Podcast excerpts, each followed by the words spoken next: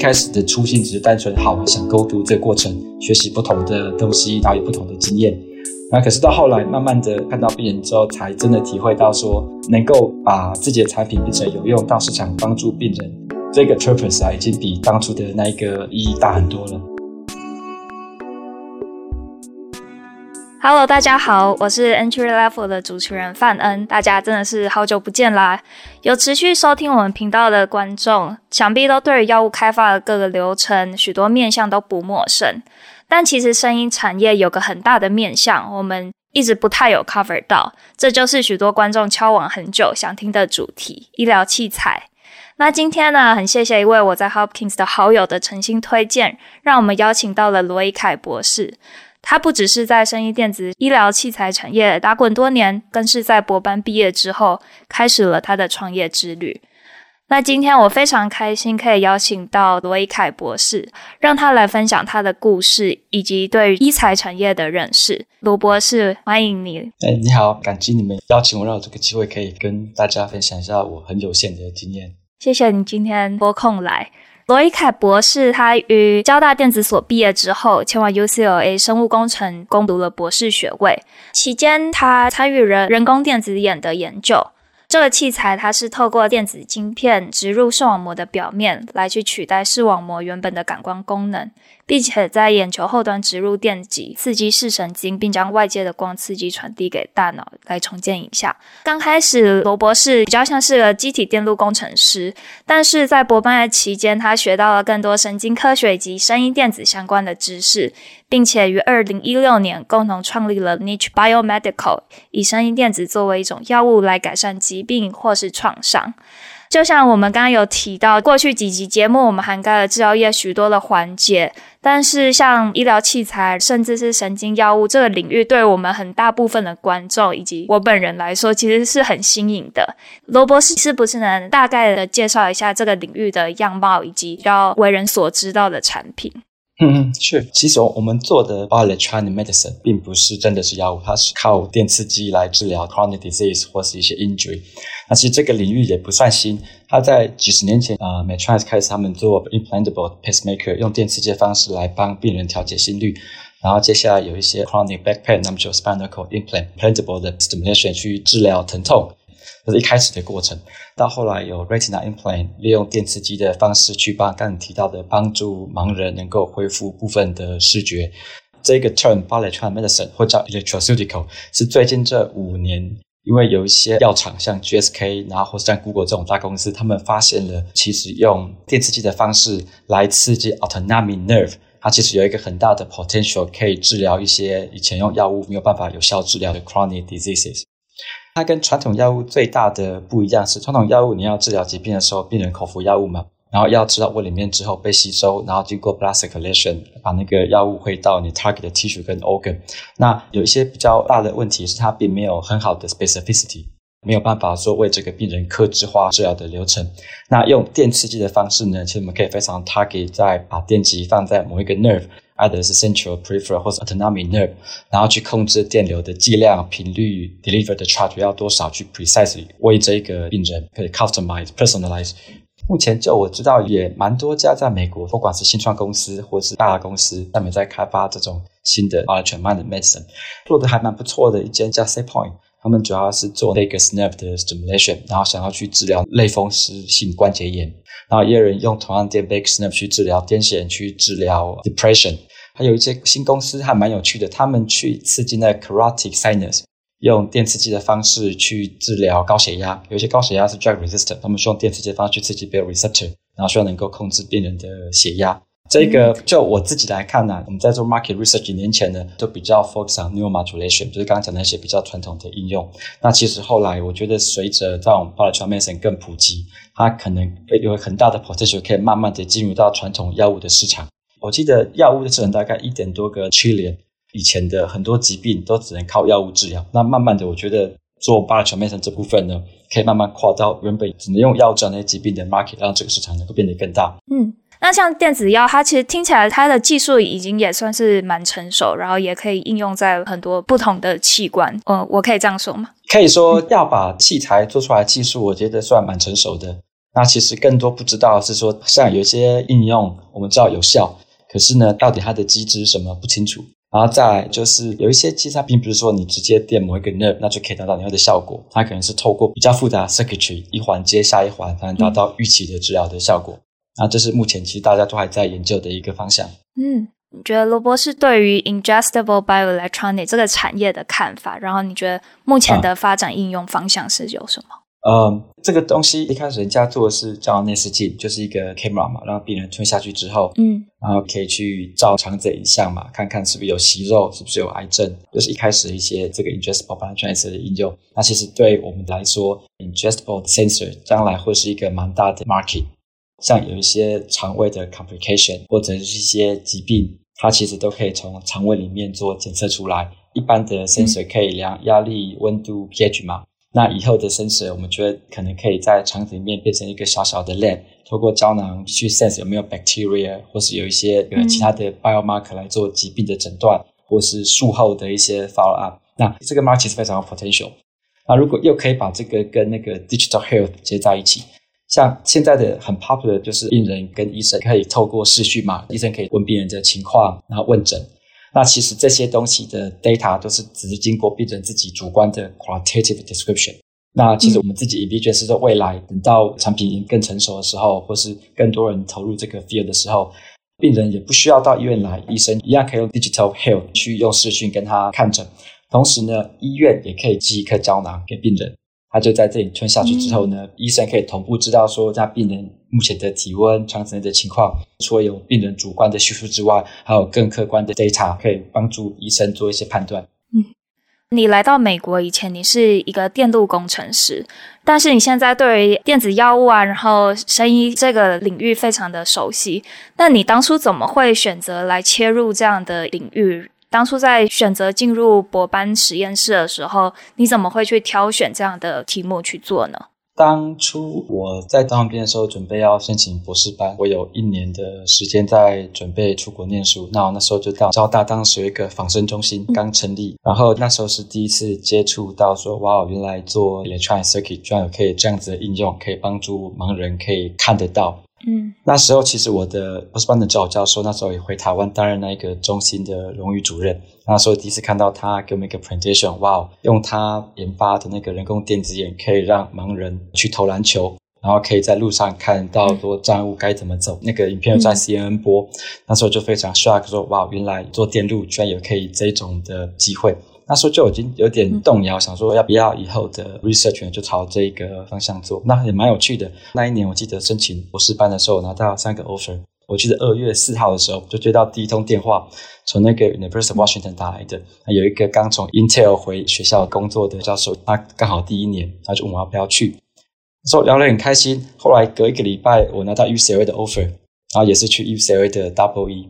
然后再隔一个礼拜呢，我就拿到了 UC Santa Cruz 的 offer， 跟老师打给我的电话，我没有兴趣想要去Santa Cruz 跟他一起做研究。那时候蛮 shock 的，对我来说啦，是我根本没有听过这间学校，因为 Santa Cruz 在台湾可能不像前台两街那么有名，嘿，还做一些 research， 然后经过天人交战加上家庭革命，后来才决定说好吧，就选有趣的题目可能比选名校更重要。那么时候就决定了去 Santa Cruz， 然后跟我指导教授一起做人工视网膜方面的研究。所以你那时候博班的那3个 offer， 其实其他2个都算很纯 double E 的。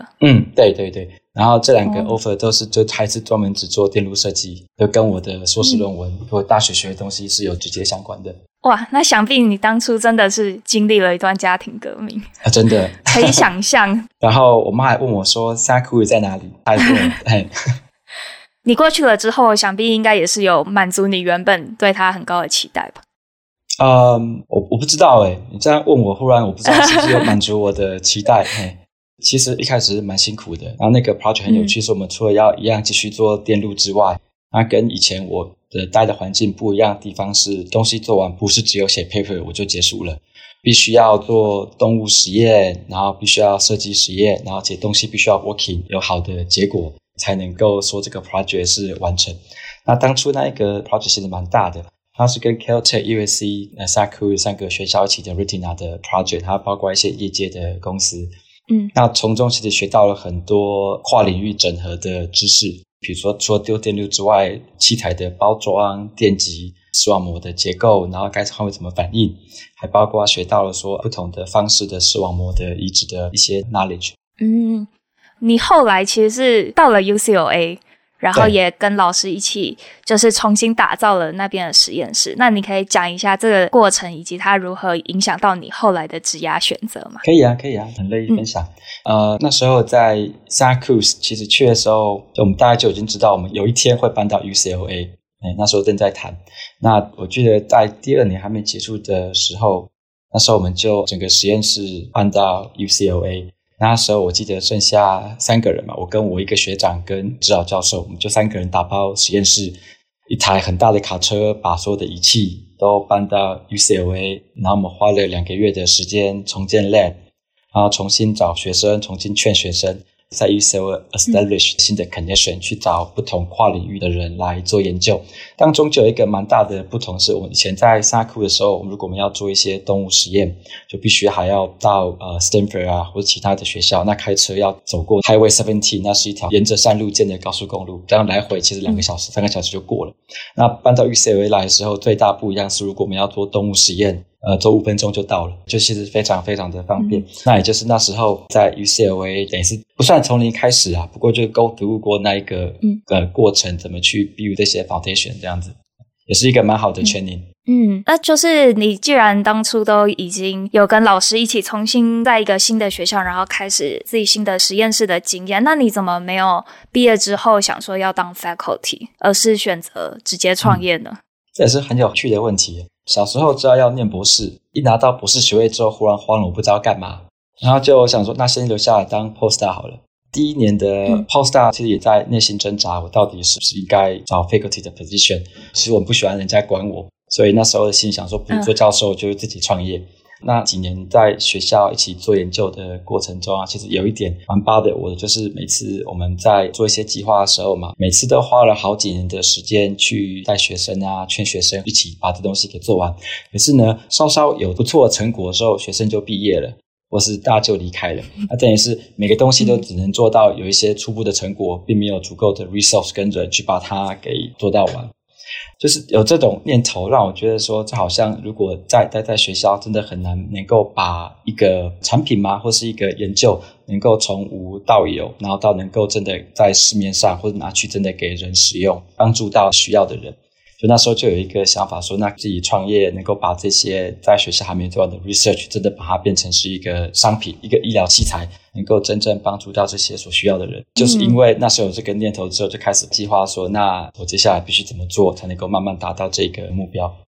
对。那你在 postdoc 的期间开始决定要创业，那时候的指导老师的态度是什么，以及你是否也有从老师那一边得到一些助力呢？有，我指导教授其实非常的支持。其实我们两个一起创业，就我们两个一起co-found这间公司。公司出来之后，他继续在学校做研究，到我们的后盾，然后我们就在那个公司呢就往前面冲，希望能够把研究变成产品。其中其实有另外一位在 UCLA 的台湾教授帮了我们非常非常多的忙。然后曾宪荣兼教授，他刚好也是 UCLA 那时候我博士毕业的口试委员。他也给了很多鼓励，说我们应该要跳出来把东西变成产品，鼓励我应该可以自己写着跟美国政府拿那种创业的基金，然后开始这个公司。我感觉就是一直做研究，然后有一天真的可以把自己的研究变成一个产品，一定是一件很有动力，然后也非常刺激而且值得开心的事情吧。对，是这样子。然后以前一直觉得说，在实验室把 prototype 做完之后，已经完成一半以上的 work 了，就没有，那大概只完成了 5%。 就我们把东西从 UCLA IP 然后 license 这些东西出来之后，开始做产品研发，后面的路好长好长。真的。其实你在博班的实验室有不少题目，你的 thesis 是有3个大的 application 嘛，像是脊髓的电子神经刺激，然后肠道以及视网膜。那你是如何选择创业的产品呢？我们那时候在创这个公司的时候呢，其实想的是说，我们我们以前花了很多时间做的那个人工视网膜的那一个基础下面，那一些我们发展的每一个技术或是一些 IP 或是知识变成 foundation， 然后把它们合在一起变成是一个 platform technology。然后呢，再从这些 platform technology 来针对某一种应用跳出需要的 component。 刚刚提到在我博士论文我们做过人工视网膜，做过那个脊椎骨的电刺激，跟做过肠道。那其实我们还有几个 topic 有做可是没有写进去的，包括人脑的 brain recording， 还有一些 wireless vital sign sensor， 这我们以前在博士班跟 postdoc 的时候做过题目。我们当初创业的 idea 是希望我们有这个 platform technology， 然后我们想去挑第一个跟第二个的 low hanging fruit 来当成公司的第一个跟第二个 product，然后等第一个跟第二个 product 成功之后呢，我们可以继续的做第三个第四个 product， 一样根据我们的那些platform technology。 那这是我们创这家公司一开始的一个 idea。 所以你第一个跟第二个 low hanging fruits 是哪样的 application？ 我们挑选的 criteria 是 based on 说我们知道用电刺激一定会 work， 然后呢我们尽量不要去挑 implantable device， 因为如果是 implantable device 的话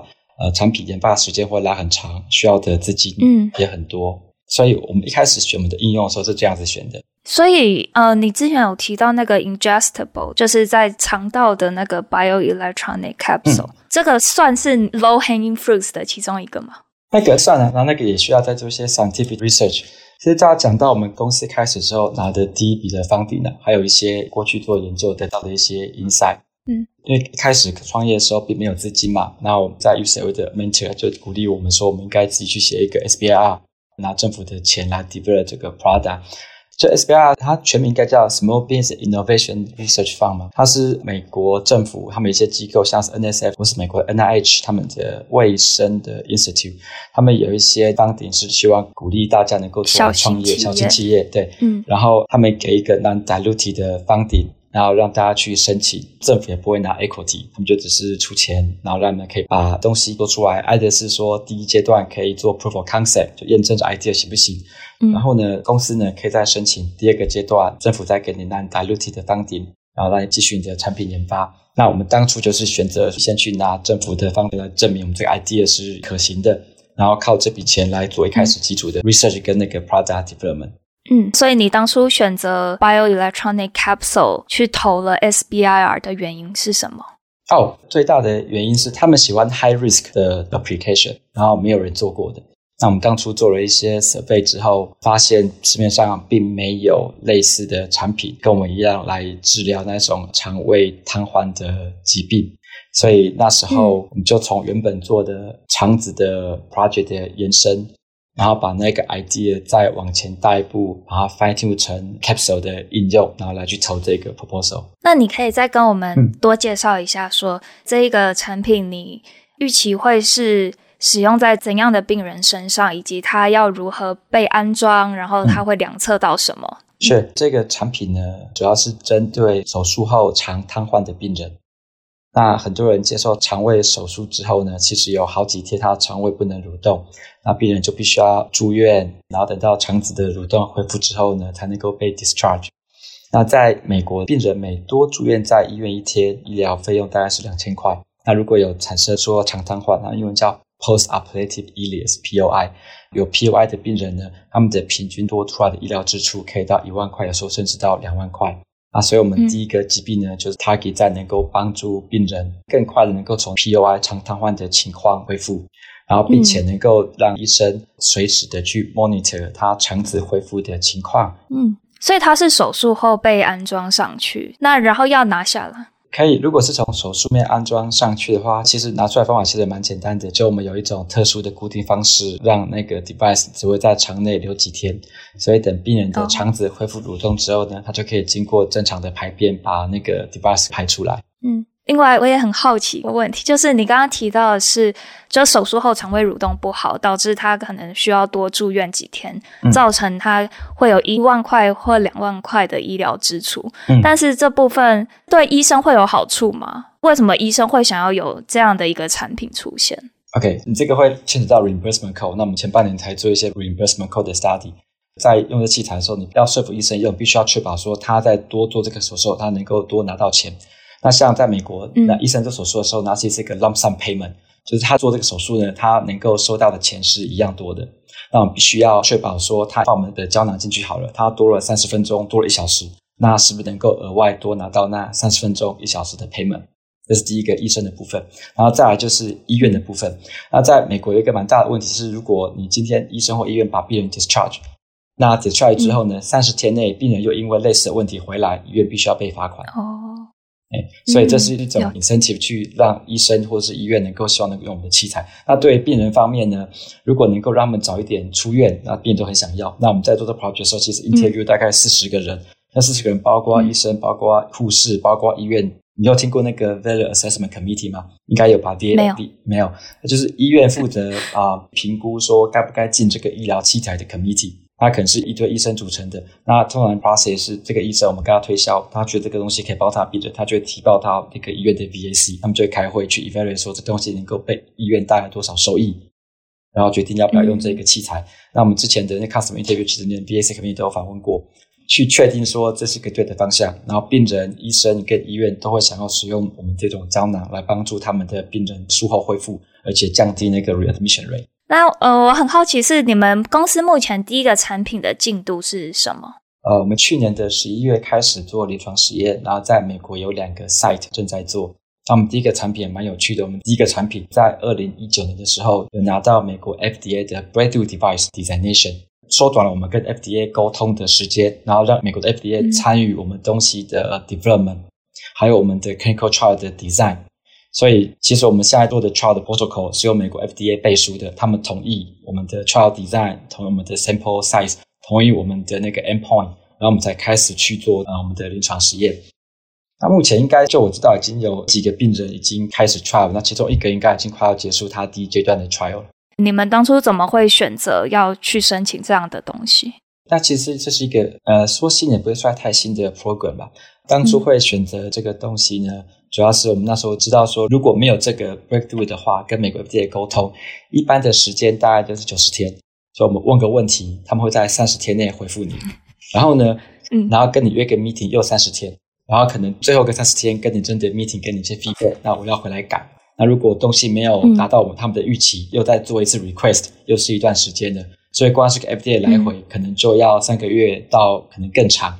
那拿到那个 breakthrough 的好处是 FDA 会有一个专门的 team 跟我们 work， 然后在30到45天内把我们想要的问题跟我们想要做的事情给解决。所以这样其实缩短了很多跟 FDA 来来回回的时间。然后这个更有趣是他们去年9月的时候，他们为了鼓励大家能够研发新的医疗器材，他们的 CMS Center of Medicare and Medicaid， 他们有一个新的 proposal， 就是让所有拿到 Breakthrough BDD 的那个医疗器材，在他们拿到 FDA approval 之后呢，会马上有4年的 coverage， 让医院或是病人买这些 Breakthrough 的医疗器材能够有 reimbursement， 也让有拿到 Breakthrough 的 device 的这些公司呢，能够在这4年里面去 collect clinical data，所以在这4年的 coverage 之后呢，可以跟 CMS 或其他保险公司展示说这东西真的有那 clinical 的 effectiveness， 然后寻求说接下来的一样继续的保险给付。那其实很多公司他们在拿到医疗器材的 FDA 认证之后，最大问题是保险的 reimbursement， 那很多公司都因为拿不到 reimbursement， 那个产品就 fail。那其实拿到 BDD 其实有一个很大的 encouragement， 就是它确保有一个非常高的 potential 是东西拿到认证之后呢，能够有4年的 coverage， 那等于是拿到证之后呢，就开始可以有产生那个 revenue。 听起来是真的蛮有保障。那如果今天是没有这样子的 program， 下面以前的做法是产品拿到 FDA 的认证的时候呢，如果保险公司或 CMS 他们觉得在大量人体实验，就 pivotal clinical trial 的时候的 data 不够有说服力，不能够证明说那个东西非常有效果的时候，他们通常会要求这个公司呢再多做人体实验，然后去 collect data， 然后要等那个保险公司或 CMS approve 之后呢，他们才愿意 cover 这个产品。但其实那个阶段对于很多公司来说就很吃不消，因为做临床实验很贵，那不是说花几十万美金就能够做完，可能是几百万甚至到几千万的美金。那除了就是临床实验的部分，你会同时需要去想说你们要怎么去标准化的去制作你们的产品吗？因为我知道像是我比较熟悉的就是医疗检测的仪器，然后我们要跟 FDA 申请都已经是要是标准化制造出来的仪器的 data，那你们 clinical trial 也是一样要先去 figure out 就是要怎么去制造产品吗？对，尤其是第二阶段的pivotal study 标准化的执照流程，还有包装 labeling 那个东西全部都要做完，就像要做到说那个产品已经是 ready 以后要卖的那一个情况。对对对。那我们现在正在完成我们自己 quality management system， 找了一些厂商在测试他们的 capability， 然后也正在做我们产品的测试，因为要符合蛮多的 IEC 跟 ISO standard 的。嗯，那你本身其实是有很深厚的电子工程知识，然后虽然你在博班期间也学到很多神经科学相关的知识啊，然后实验技巧，但是相信就是创立一间公司然后以及发展一个产品中间还是有很多不同的面向，像是你刚刚有提到制造然后法规之类的东西需要去补上。你在创业的初期以及这个过程中，你有特别觉得你有哪个面向特别需要找其他人来帮忙，然后以及你怎么去找到这些人的？每一个面向都需要人帮忙，没有不需要的。然后这是个很好的问题。一开始的时候其实什么都不知道，只知道说我们有一个好 idea， 在学校有做研究，东西可以 work， 有一个 prototype， 不知道怎么 design 实验。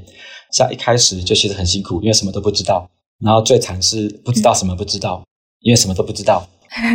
对，所以一开始其实身边有经验的朋友们还有一些 mentor 其实给了很大的帮助，就是有经验的人会分享说自己创业到底有哪一些东西，一个 big picture， 知道说该做什么事，然后接下来慢慢自己跳进去做之后呢，虽然说你刚刚讲很多面向对不对，可是他并不会就忽然说全部就要会。那像一开始就是知道怎么写那个 SBR 嘛，就是我们那个拿方点的 proposal， 然后光是在写那个计划的过程中，里面就要叫你提出你的 IP， 你的 patent 你要怎么保护，然后你的公司的 team 有谁，然后你的 marketing 的 strategy， 然后还有你的市场有多大，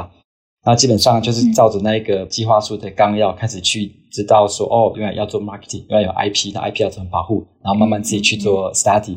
然后知道怎么去分析市场嘛，然后再来就是产品的研发。哇，原来写个计划书都要提 backup plan， 就是万一自己 propose 的那个第一个 solution 不 work， 那我要怎么 work around，然后那时候开始去想，找一个初步的了解。等到慢慢的有一些资源之后呢，一开始我第一个先找来帮忙的是 FDA 的 consultant， 因为做医疗器材嘛，第一个我必须要先知道说我到底我们的产品算属于 FDA 的一类、二类还是三类。然后接下来慢慢逼我们自己的 team 人一变多，开始要有薪水、保险、员工的 worker compensation、医疗保险，我不懂，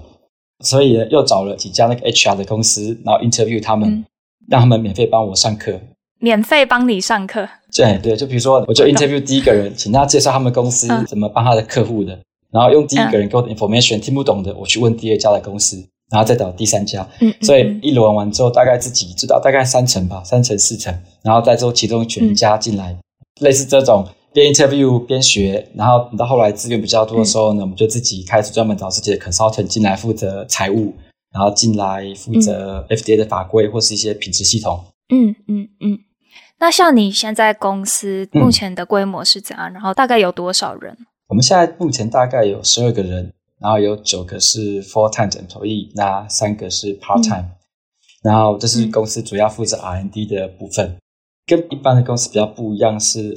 我比较喜欢找刚毕业没多久的 Master 或是 PhD 的学生，然后能够从头劝他们去做产品的研发，然后同时要为了补足经验的不足，我也build了一个蛮有经验的 Advisory Board， 然后里面包括做 Reimbursement 的，包括做 FDA Regulation， 然后 Quality Control， Marketing， 然后几个 Scientist， 然后应该还有一个 Legal 跟一个 Product 的 Manufacturing，所以我找了一群蛮有经验的，有走过这个整个流程的人，然后来随时提供对我们这群比较年轻的 engineer 的一些 advice。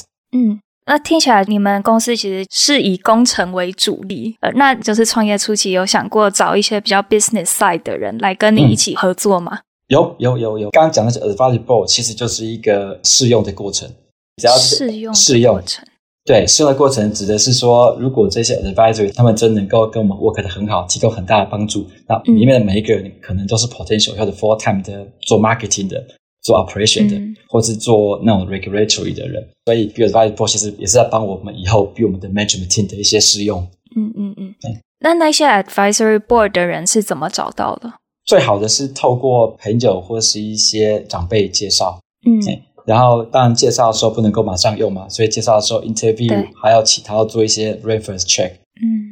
然后另外我最近在试的是我逼我自己每一个礼拜要用 LinkedIn 去认识新朋友，然后就认识新朋友之后跟他们约一个 conference call 互相了解一下对方在干嘛，看看以后有没有可以合作的机会。那目前试起来这个还蛮好玩的，就是每个礼拜或是每两个礼拜就有一个新的朋友在做类似 field 的可以认识，然后互相分享经验。哦，可以再多分享一点吗？就是你会想找怎样工作的人去认识？哦，我有两种 target， 第一个是一样在做 startup 公司的 CEO， 然后我专门找不同领域的，希望能够学一下他们怎么开始的经验。那像这个就蛮有趣的，有些是一样第一次创业，那可能背景很相似，那有些是 serial entrepreneur， 那可能就可以听他经验，看一下说有什么东西我有什么错我不应该犯。不过不是每个人都愿意理我啦，就是可能寄了大概5封可能只有1封或者只有10封那个 invitation 只有一个人理我，不过这也蛮好玩的。我还以为就是 CEO 比较不会去就是用 LinkedIn， 我本来也不是很喜欢，可是我的一个 consultant 就跟我说 LinkedIn 是一个非常 marketing 的一个 tool， 叫我一定要善用 LinkedIn， 后来我就花了一点时间研究，然后就去试着这样做。然后主要也是因为我自己其实比较像 introvert， 不太喜欢跟人家接触，所以用那种方式逼我自己去跟人讲话，然后 expand 我的 network。创业初期你是怎么寻找到资源的？你刚刚有提到就是 SBIR， 就是一个给小型企业的创新研发计划，就是申请这样的一个计划，国际身份可以吗？还是它一定是要就是美国公民或是永久居留的人才能申请呢？它有几个 criteria， 第一个是小型企业嘛，所以公司必须要500个人以下，然后第二个 criteria 是这间公司的持有人必须要 51% 以上是either是美国公民或是拿永久居留权的人，就不能是外国公司。所以你当初 timeline 其实也 plan 得蛮好，就是你在 postdoc 期间你就去把绿卡搞定了。对，那时候我们自己申请 EB2 的 NRW 可以用那个做过研究申请绿卡，然后那时候一丢出去申请的时候，就公司开始在练习跟写 proposal。那很 lucky 的是拿到绿卡的时候，后来没多久就拿到第一笔 grant。那其实在拿到 SBR 之后呢，我们就开始去做 fundraising。那我记得那时候也花了快1年多的时间去募资。那你就是在募资过程中，你想必要跟 investor 很常见面干嘛？你刚开始会觉得很不适应吗？非常啊，就被电啊。那时候我参加很多那个 speed dating 的那个 meeting，然后一直被电，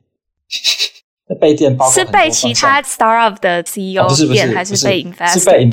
investor 电。会有问题嘛？市场多大？法规？然后 team 有谁？没有经验？一开始又打不太出来嘛。然后就一开始去被电，然后练功，然后回来想说该怎么准备这东西，然后怎么回答，然后怎么 build 我们的 team。这样持续了还蛮久的一段时间。然后本来以为会被电到麻木，结果没有，尽管到现在还是会被电，然后每次被电完大概也是心情会蛮不好一阵子的。但是越挫越勇这样。就你刚刚前面不是有说，就是你在面试过程中你也在学习，所以你在跟 investor meeting 中就算被电也算是一种学习。是。那种经验根本聊其实很好，大家从不同的角度切入，然后问你的问题，那很多问题如果是我没想到的，那其实都蛮重要的，值得好好想一下说这个东西是不是很重要，那如果很重要我们要怎么去补偿这一块。那其实也是一种免费的人家给你 input， 然后让你可以去 improve， 不管是自己或自己的公司或自己的 business plan， 很正面角度想的话，其实这就是很好的养分。那他们 investor 一般最关心的会是哪几个面向呢？大部分的 investor 就我自己知道的第一个，他们一定要看 market 有多大。然后我记得其中有一个蛮大在美国的 VC， 然后他跟我说他们想投的公司呢，都至少要$500 million 的 market。然后再来就是他们会看这个团队是不是很有经验。有人在说，如果有一个很好的 product， 一个很好的 idea， 如果你没有很好的 execute 那个 plan 的话，其实结果也不会很好。如果你有一个还好的 idea， 可是有一个很好的 team 去 execute 的话，那其实第二个 outcome 可能会比第一个还好。那所以当初一直被挑剔的就是，其实我们并没有一个很有经验的 team， 就是我自己跟我的指导教授2个人。他们知道我们是这个领域的专家，可是他们大部分就喜欢看说你们这个 team 有没有其他有经验的，就走过整个流程的。因为我们当初我们就只是学校的教授跟学生，那其实并没有 marketing 那也没有走过把一个产品从无走到能够符合那个 FDA 那些 regulation 要求的经验，所以这都是当初他们会存疑的。然后再来就是要做医疗器材，有很多要做 risk management 嘛，就是你的东西要提供的 benefit 一定要 outweigh 那个 risk。那一开始不懂，想说什么东西都有 risk 你拿的那个 iPhone 没有洗澡掉进浴缸可能都把自己电死，那怎么办？就后来才知道任何东西都有 risk， 可是呢还要考虑那个 probability， 如果你掉进的浴缸的几率只有 0.01%， 那那个 risk 就是可以 mitigate， 就是不是那么大的 risk。 那如果有一些 potential 它不是 high risk 是 middle level risk 呢，那我们就必须要有一个 mitigation 的 plan， 然后让它变成 low risk。 那这是以前在做研究啊做产品的时候完全没想到的。那这时候有一个有经验的人进来，看看你的 file 到底写对不对， make sense 都很重要。与其说现在被盯会比以后被 FDA complain 的时候好很多。然后也因为当初一直被他们这样子 challenge 呢，我就硬是抓了一个 team，然后花一年时间把每个人劝到都懂所有东西。刚讲那些有什么医疗法规啊，那自己看懂或是上个课听懂，那跟你自己有没有亲身走过一次差很多。嗯，你会觉得就是作为亚洲人，然后很明显就是第一代移民，你会觉得在创业这一条路上有特别难吗？你觉得 investor 看到你是一个亚洲人会有吃亏的地方吗？我觉得还好耶，就其实没有到吃亏，那我也不觉得说会相对比其他人来说要特别困难，因为我已经觉得非常困难了，所以我不知道是不是其他人比较简单、那我是听过已经不能更困难了我是听过很多人给我的经验分享啊，是如果是像外国人在美国奋斗必须要别人多付出3倍的努力。然后另外呢，我记得当初有遇过一个 VC，然后他有给我一个建议啊，是跟我说外国人在美国其实先天性就吃亏，所以他说给我建议是说我们的团队一定要有一个白人在里面。所以你后来有找吗？有好几个对，有时候就可以派他们出去露个脸这样。找 investor 我觉得你刚刚讲那个吃亏的部分感觉没那么强烈，倒是开始进来在做产品研发的时候，要跟很多 vendor 接触嘛，那沟通是一个很重要的问题。那其实有 native speaker 在你的 team 里面，可以让很多的事情进行的比较顺利，而且他们懂他们这边的 culture。那另外在资源的方面，找资金非常的困难，那你有想过可能跟比较熟悉的家人或是朋友去寻求他们的投资吗？我一开始有想过，可是那时候我跟我的 co-founder 还有我的 mentor 一起在聊的时候，他们给我一个蛮 shock 的建议。他们跟我说我们这个医疗器材其实要投入的资金非常多，那一旦用了自己家人亲戚朋友的钱来 run 这个公司的时候，会因为 financial 压力可能变得没有办法正常的做判断，会变得很 desperate， 而反而容易做错误的决定。那时候其实也是挣扎很久，尤其是我们花了大概1年半的时间在做 fundraising， 一度想说那是不是寻找家人朋友帮助。后来听了他们的开导之后，我觉得这个好像是一个蛮好的建议，所以我们就继续咬着牙继续撑下去，继续找投资者。如果说你可以重新选择一次，你会想说可以先进入业界打滚几年再创业吗？然后还是说你还是会做一样的选择？我觉得我会做一样的选择，然后如果让我可以再选一次的话，我会希望能在我念大学念硕士念博士的时候多选一些跟商业有关的课，让我可以早一点懂 marketing 懂 finance 啊懂 accounting， 就有一些东西可以让我后来的路不会走那么辛苦的一些课程。第二个原因是其实我们自己公司做的产品是 based on 我之前做的 research， 所以如果打工几年再回来，那个机会就已经不在了。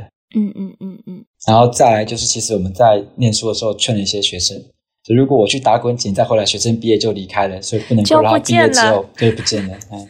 那你现在创业了已经好几年，你觉得你 work-life balance 吗？还好耶，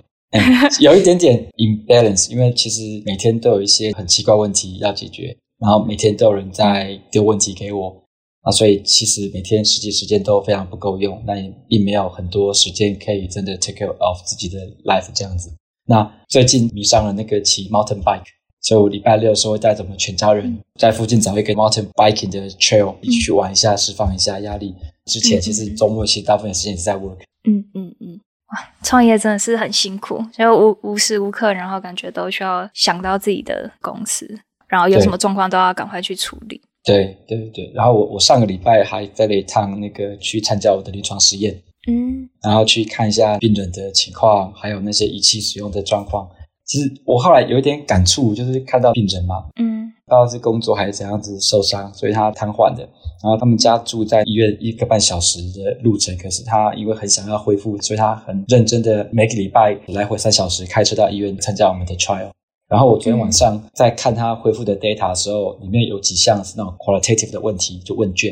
然后里面有几个，一个是 independence 就是独立性嘛，然后另外一个是对生命乐不乐观啊干嘛的，我就很好奇点进去看，我之前没看过。那个人觉得他的人生没有 purpose， 他觉得他的人生没有 meaning， 他觉得他的人生没有 hope， 然后他觉得他整个已经结束了，然后都是很负面的。然后我看到他，我觉得他还蛮乐观，就很开心的去做实验，只是想到看到这样子，觉得就很希望能够我们自己做的产品能够赶快可以到这个市场帮助这些需要的人。那我当下看的时候心情没什么感觉，就是觉得 OK 这只是一个我们付钱请他来这里参加 trial 的人。可是后来昨天这几天在看他那个问卷的时候，看到那一些他内心的想法的问题之后，才深刻的体会到说其实我们在做事情对其他人真的是很重要。之前有人问过我说为什么我想要做这个 field 吗？一开始只因为好玩，那刚好会做医疗器材是因为刚好就是我可以拿我之前的研究的东西来变成一个产品。一开始的初心只是单纯好玩，想go through这个过程，学习不同的东西，然后有不同的经验。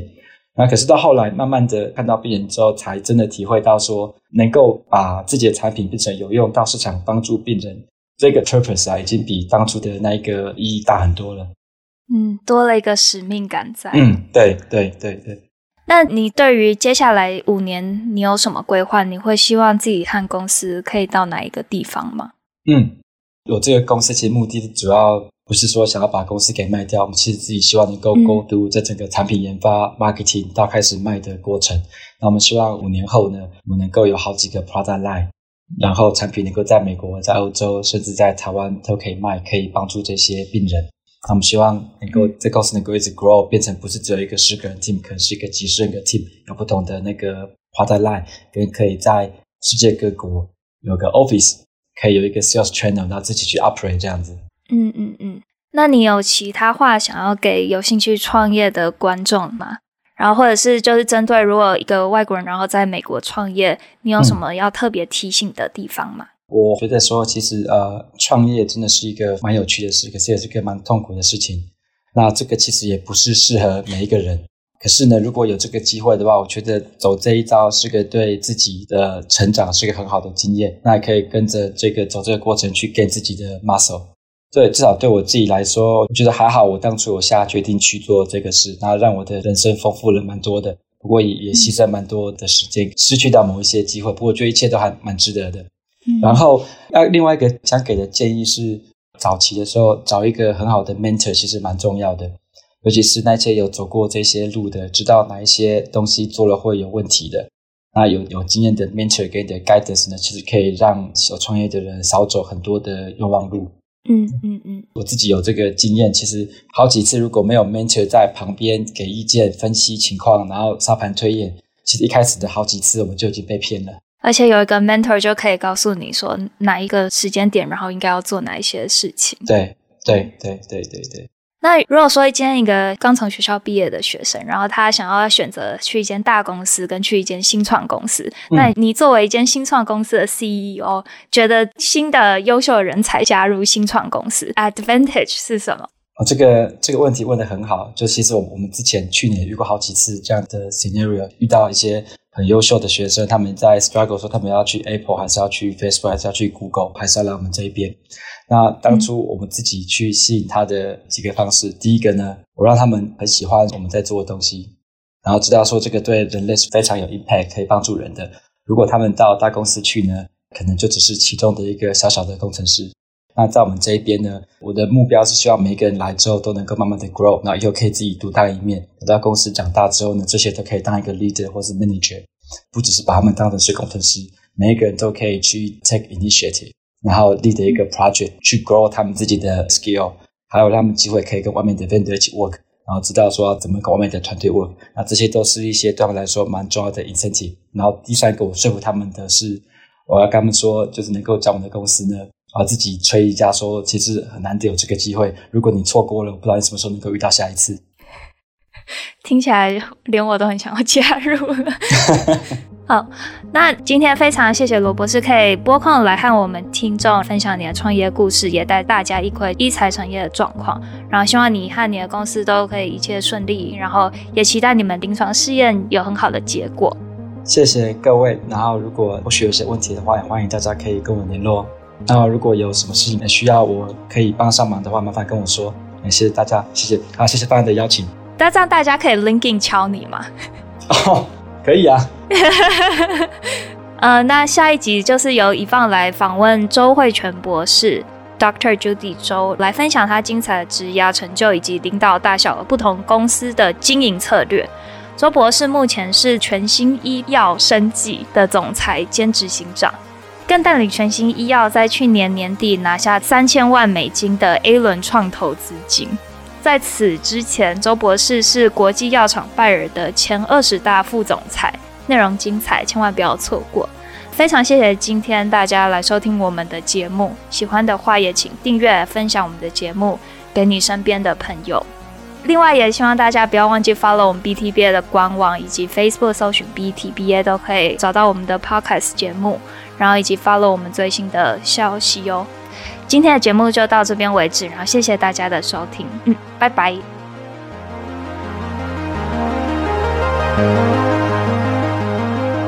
生技来客是由 Boston Taiwanese Biotechnology Association 制作发行，台北驻波士顿经济文化办事处赞助。我们的制作人有范恩、Richard、Joe、Yvonne、Erica 还有 Margaret， 后制人员有 Joe 和刘继秀，宣传则是我们的 Phoebe 蔡涵婷。我们的信箱是 tmrbiotech.movements@gmail.com， 欢迎来信给我们，谢谢你的收听，我们下次再会，拜拜。